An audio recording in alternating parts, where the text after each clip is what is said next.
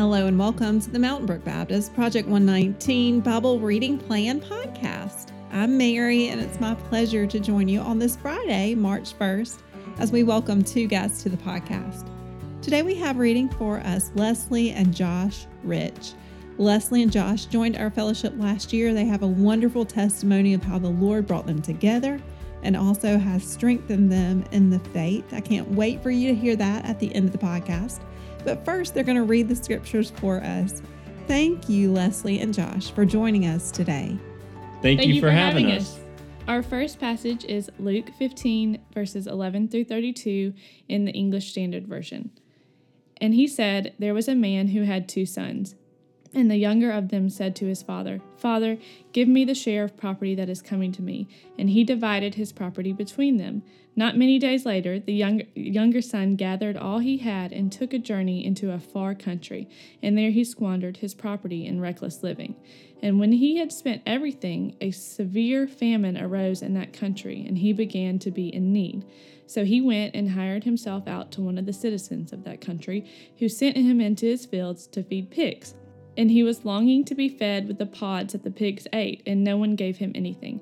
But when he came to himself, he said, How many of my father's hired servants have more than enough bread, but I perish here with hunger? I will arise and go to my father, and I will say to him, Father, I have sinned against heaven and before you. I am no longer worthy to be called your son. Treat me as one of your hired servants. And he arose and came to his father. But while he was still a long way off, his father saw him and felt compassion, and ran and embraced him and kissed him. And the son said to him, Father, I have sinned against heaven and before you. I am no longer worthy to be called your son. But the father said to his servants, Bring quickly the best robe and put it on him, and put a ring on his hand and shoes on his feet. And bring the fattened calf and kill it, and let us eat and celebrate. For this my son was dead and is alive again. He was lost and is found. And they began to celebrate. Now his older son was in the field, and as he came and drew near to the house, he heard music and dancing. And he called one of the servants and asked what these things meant. And he said to him, Your brother has come, and your father has killed the fattened calf, because he has received him back safe and sound. But he was angry and refused to go in. His father came out and entreated him. But he answered his father, Look, these many years I have served you, and I never disobeyed your command, yet you never gave me a young goat that I might celebrate with my friends. But when this son of yours came, who has devoured your property with prostitutes, you killed the fattened calf for him. And he said to him, Son, you are always with me, and all that is mine is yours.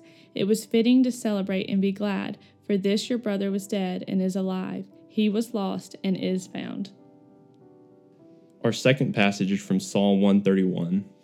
O Lord, my heart is not lifted up, my eyes are not raised too high. I do not occupy myself with things too great and too marvelous for me. But I have calmed and quieted my soul like a weaned child with its mother. Like a weaned child is my soul within me. O Israel, hope in the Lord from this time forth and forevermore. Thank you so much, Leslie and Josh, for joining the podcast today and for reading so beautifully for us. We want to learn a little bit about you and your growing up years and how you got to know each other, all the things. So, start us out, Leslie. Tell us a little bit about yourself. I am originally from Florence, Alabama, which is about two hours north from here. I grew up playing every sport probably possible. Um, had an older brother who was in sports, so we just loved being competitive and um, playing all the sports we could. And then I went to Alabama for undergrad. Got my undergrad in speech therapy, speech pathology. There's a couple words for it. And then after I finished my undergrad, had to decide on where we wanted to go to grad school because it is one of those majors that you have to get your master's in. And came down to I wanted something where I could really get to know others and kind of find myself. And so I ended up here in Birmingham, Alabama at Samford University and got my master's at Samford and finished there in 2017 and started my career in nursing and rehab um, with geriatrics. And I did that for about two years and then kind of flipped it and went all the way down to three year olds. And I have been at Mountain Brook Elementary for the past six years, working in their preschool and kindergarten doing speech therapy. Josh, did you also grow up in Alabama or where are you from? Yeah, I grew up in uh, Birmingham, born and raised on the other side of town over in the uh, Hoover area. And um, like Leslie, I had relatives. I'm the middle of three brothers and grew up in a pretty competitive family playing sports, mainly baseball. Um, grew up, went to Spain Park High School just across town, and then went to Meridian Community College for a year where I played baseball, at, and then transferred to Samford for the next three years. Um, and got my finance degree while playing uh, baseball at Samford and was lucky enough to play professionally for one year with the Cincinnati Reds before I joined the finance world as a financial advisor from a young age. Um, and have been doing that now for coming up on five years and um, work for a team called Birmingham Investment Group um, that serves several families here in town. And tell me how you met. We actually met at Lululemon at the summit. I like to say that we found love in a hopeless place, and that happened to be Lululemon on Black Friday of 2018. When I was playing professional baseball, I came back and got a job there in the off season, and I would work there six days a week while I trained five days a week for baseball. And Leslie was working there part time while also working at the nursing facility that she mentioned before. On Black Friday, we met and struck up conversation. I can remember the first time I saw her, we were in the break room and I was sitting on the couch and I was trying to be a gentleman and offered her my seat on the couch. And Leslie said that she was okay and just sat down on the ground. And I thought that that was really interesting because I had never met somebody that would just plop down on the ground rather than take a seat on the couch, especially a, an attractive woman at the time. So Oh. we struck up oh me conversation and I thought that I would see her again at work. And what I didn't realize was that Leslie worked about once a month at Lululemon. He thought I was the new girl, and I had actually worked there for about three years. Yeah. At the time. and so um, later that day, I joked that I'm a connector and I followed her on all forms of social media. Oh, Unapolo- so you un- pursued her a well, little. I, well, the story gets better. I followed her on everything Facebook, Instagram. And then about a week went by, and I was at the movies with my roommate, and I posted an Instagram story. And Leslie messaged me on that Instagram story. And after that, we communicated a little bit and decided we wanted to hang out. And we had our first date to a movie to see Creed 2 after the I SEC wanted to Championship. know if the movie he was watching was good, but I cannot tell you what movie that was now. So obviously, I think my intentions were to get his attention, And she did. and I did. And she, well, she got my attention the first day, but she recaptured my attention when she reached out to me. And then after we went to the movie that night, which you, which really the movies is a horrible first date place because you can't talk to each other. Uh, we spent the next probably four hours talking in her car till 4 a.m. in the Just or talking in my car in front of her house until 4 a.m. about life, about her goals, what my goals were, and just learning about each other. And pretty much have hung out every day since. Our first date was December first, and then. Mm-hmm. He was leaving again for professional baseball out in Arizona for spring training in February. And so I don't know what made us decide, but we said, oh, well, let's just drive out there together. So we spent about 34 hours in the car with each other, driving out to Arizona, and just learned everything we could about each other and each other's families. And I mean, there's there was one section where we had no radio, nothing worked, so we just we were forced to talk for about four hours. for about Yeah. four hours and Uh-huh. just continue again to get to know each other. No and cell service. I think that was the moment talking now, looking back, that we were just like, okay, I think this is my forever person. it sealed the deal. Yeah. I figured if we made it through the long distance that we would probably get married. At that time, that was my thought in my head.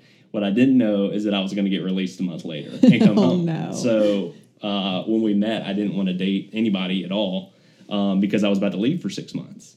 And Leslie persuaded me to make things official because of who she was and the way she cared about people. And, you know, it's funny how the Lord will put these people in your life at these times when you least expect it and the times when you were not ready for it at all. Um, and it'll shape the rest of your life. Josh, tell me a little bit more about your baseball career. So I started playing baseball when I was three and four years old and played until I was about 23 years old. So had about 19 years where I played um, a little bit of every position, depending on the teams I was on, the people that I was surrounded with, but ended up being a pitcher at the end. And I certainly think that pitching was my favorite because you got to be a part of every single thing. Um, and specifically when I got into college and turned into a relief pitcher, being put in in high pressure situations, really having a chance to impact that specific moment in the game, if it was close, or really kind of turn over the the intensity of a game with you know three or four pitches in a row. I loved it because again, you could really rally behind. You could really get the rest of the team going.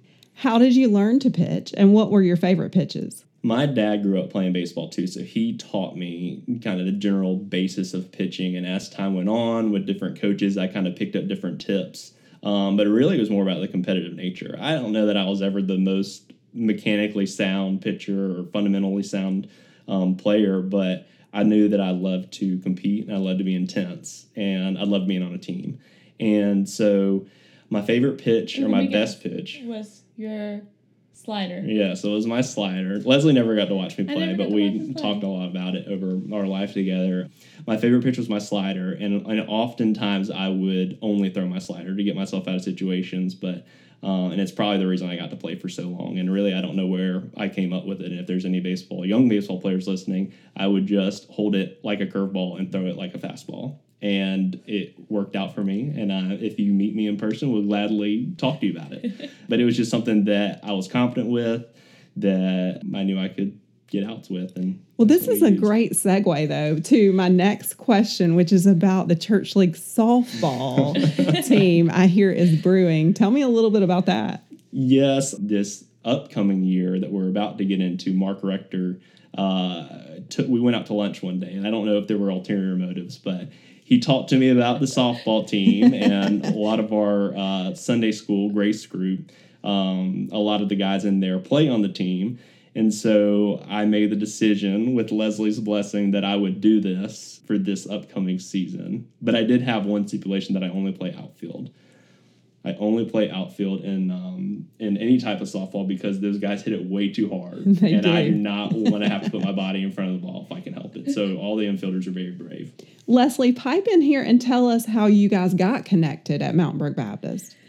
Really, shout out to Kelly Hatley um, for that one. So we moved into the district February of 2021. 2021. Yeah. Um, once we realized that, you know, hopefully I would long term be in the position that I'm in now and really love my job, we decided to move into the district and um, hopefully raise our kids um, in this school system one day. So we moved in, and we had been attending a church that we really wanted to get uh, involved in a little bit more, and we just couldn't seem to to find our place in that um, and really find a community and become more involved. And so I would say it was what service was it? The well, Kelly. Uh, I met Kelly probably the first week that we lived in our new house because he was walking his dog Dallas, and he just stopped and said hello when I was taking out the trash one night.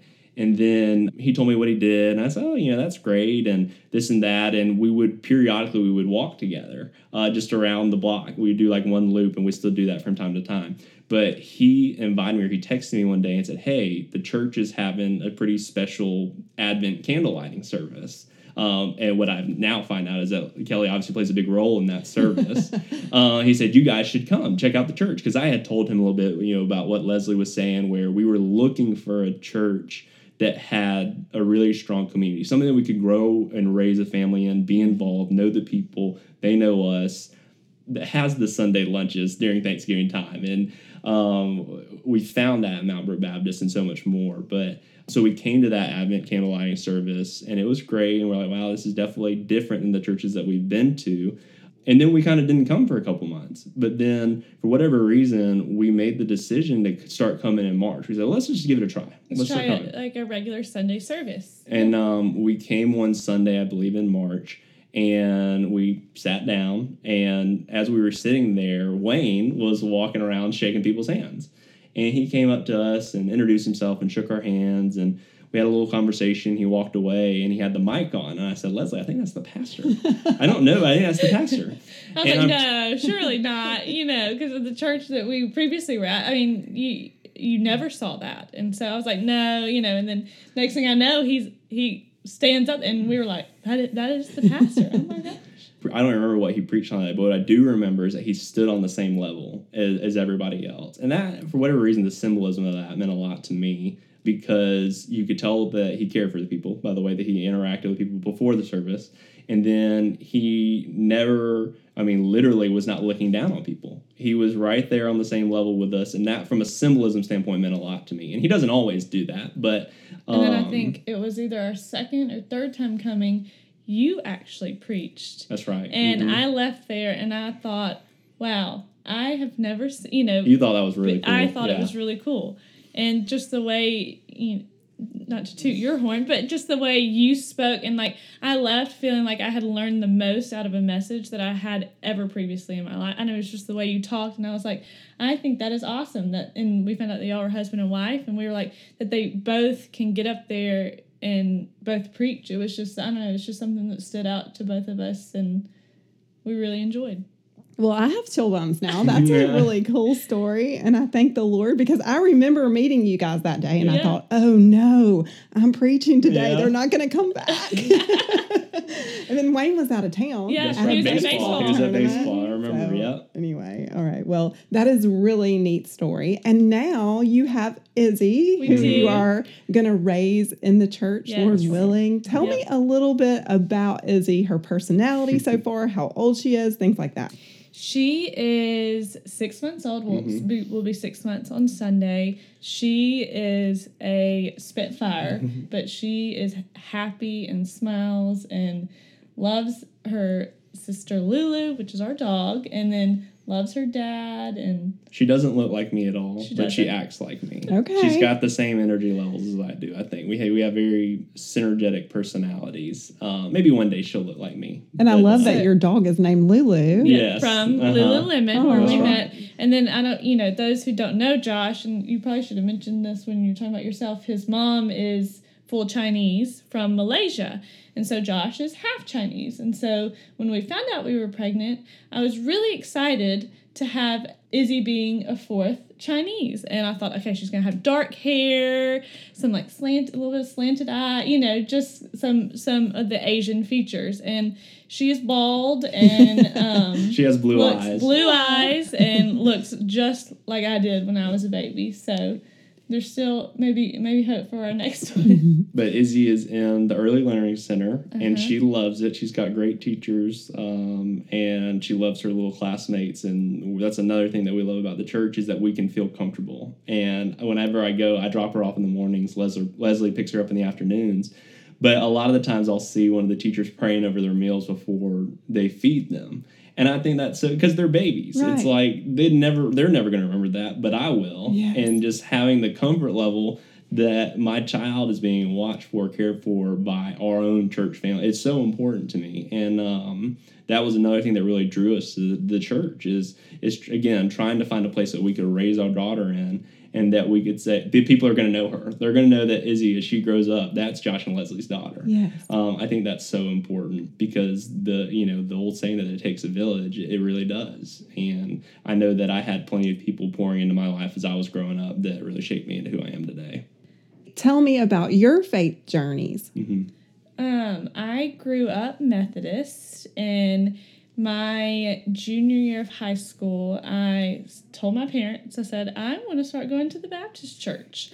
And so my parents still went to the Methodist church, and I started attending um, First Baptist, where I'm from, and actually got baptized there my senior year of high school um, and went to college and all that and came back to Birmingham and didn't I, I would say through college I feel like college is a hard time for a lot of people and continuing and finding you know sticking to those Sunday churches and that kind of stuff. And um, so even even before I met Josh and Josh can kind of come in I guess talk about what he was until we met but in premarital counseling and just one thing that we wanted to vow in our marriage was to have a god-centered marriage and was to find a church and get back into you know that being the center of our marriage and so i feel like that was really when we both kind of started to come back into our faith and we we do we for we've been married three years, and from the day we've got married, we pray together every single morning, and we pray every together every single night before we fall asleep. And regardless if we read our Bible that day or do anything, it's like we just know that we started our day that way and ended our day in prayer. That's beautiful. Yeah. And I, I grew up in a Christian household too, and um, you know have been on fire for the Lord several times, not on fire for the Lord several times. But when Leslie and I met, I was I couldn't have been more far from God, and not in a sense where I was you know going and outwardly hurting people or renouncing God. I loved God the whole time, but I wasn't living for God, and I was single. I was 23 years old, and I was playing baseball, and I didn't have I didn't care about anybody but myself. And in in falling in love with Leslie, I knew that I had to be better than that. And I had we had dated for a year, had been engaged for six months, and I had started going to a Bible study with some friends that I went to Samford with, and a different group of people. And I always say that them and Leslie saved my life hmm. because. I wasn't living for the Lord. I loved and I loved people and I loved to do things for people. So love and serve are kind of two themes and values that Leslie and I hold very dear to ourselves in our marriage.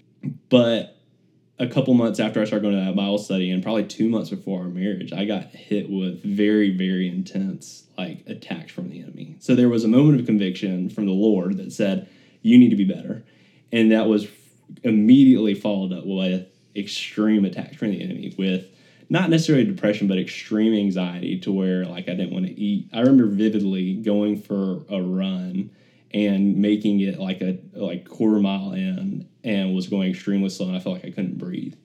And there was just this outpouring, almost like that bring you to your knees moment where it's like, God, I need you. And I, I felt all the sins of my past welling up. And the enemy told me if Leslie knew this about you, she wouldn't love you anymore. And she loved me through it. And like I said, I think the love that she showed me and the grace that she showed me, and it wasn't anything that necessarily I did while we were together. I was never unfaithful or anything like that, but just everything that was from before.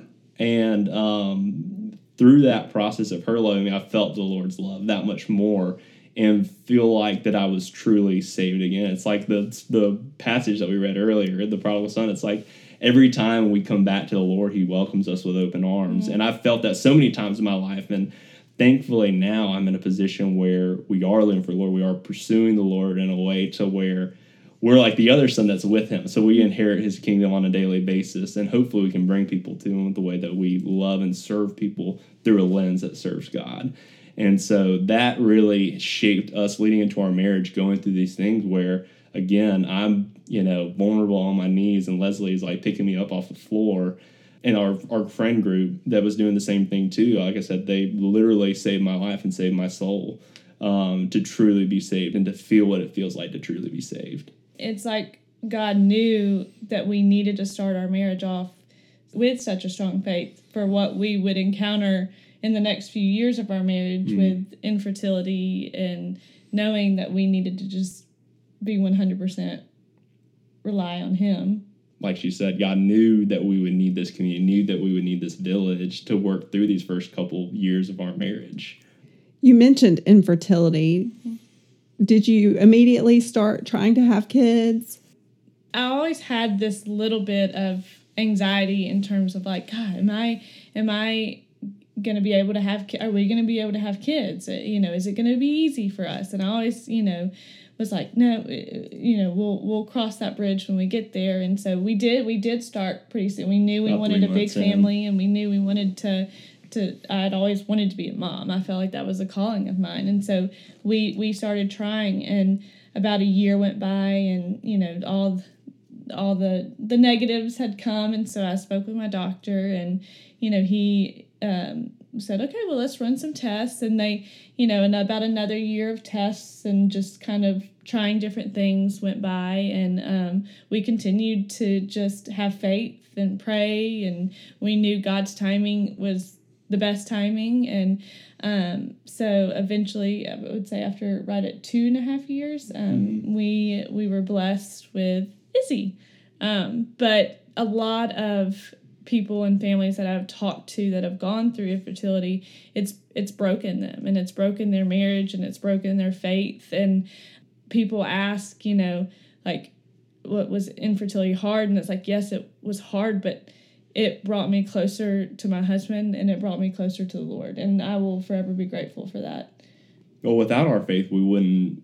I think that we would have grown apart, and I think unfortunately that's the scenario that we've seen with friends that have gone through similar things. If they if they don't have faith, mm-hmm. um, is it can really drive a wedge in the marriage. The one thing that I try to always do when I don't know what to do is just stop and pray. So like if there's a situation that like I literally am speechless, which is rare because I could talk to a wall, I just try to stop us where like literally in our tracks and say let's just pray about this because I don't know what else to say um, so we take it to the Lord, and that helped us through a lot of those tough times, I think.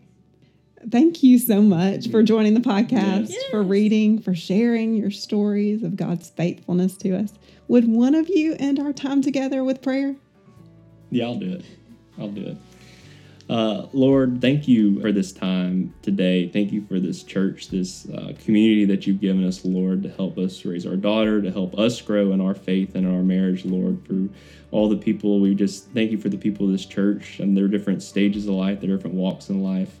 Uh, Lord, I pray that we can learn from them, that we can lean on them, that we ultimately lean on you, Lord. Um, I just thank you for the opportunity to be a part of this church in this new season of growth um, as they renovate the church, Lord. We just pray um, for the leadership of the church. They continue to help others grow. Um, they help continue to move the church in the right direction, that the church continues to grow stronger as a body, uh, the body of Christ that we are, Lord, and that we can come to know people um, more and make an impact only for your kingdom and your glory, Lord. I pray for the any families that may be in, experiencing infertility, that they may know that they're not alone and that they have a community to lean on, and most importantly, they have you to lean on, Lord. We just thank you for this opportunity today to share our story. We love you. In Jesus' name we pray, amen. Amen.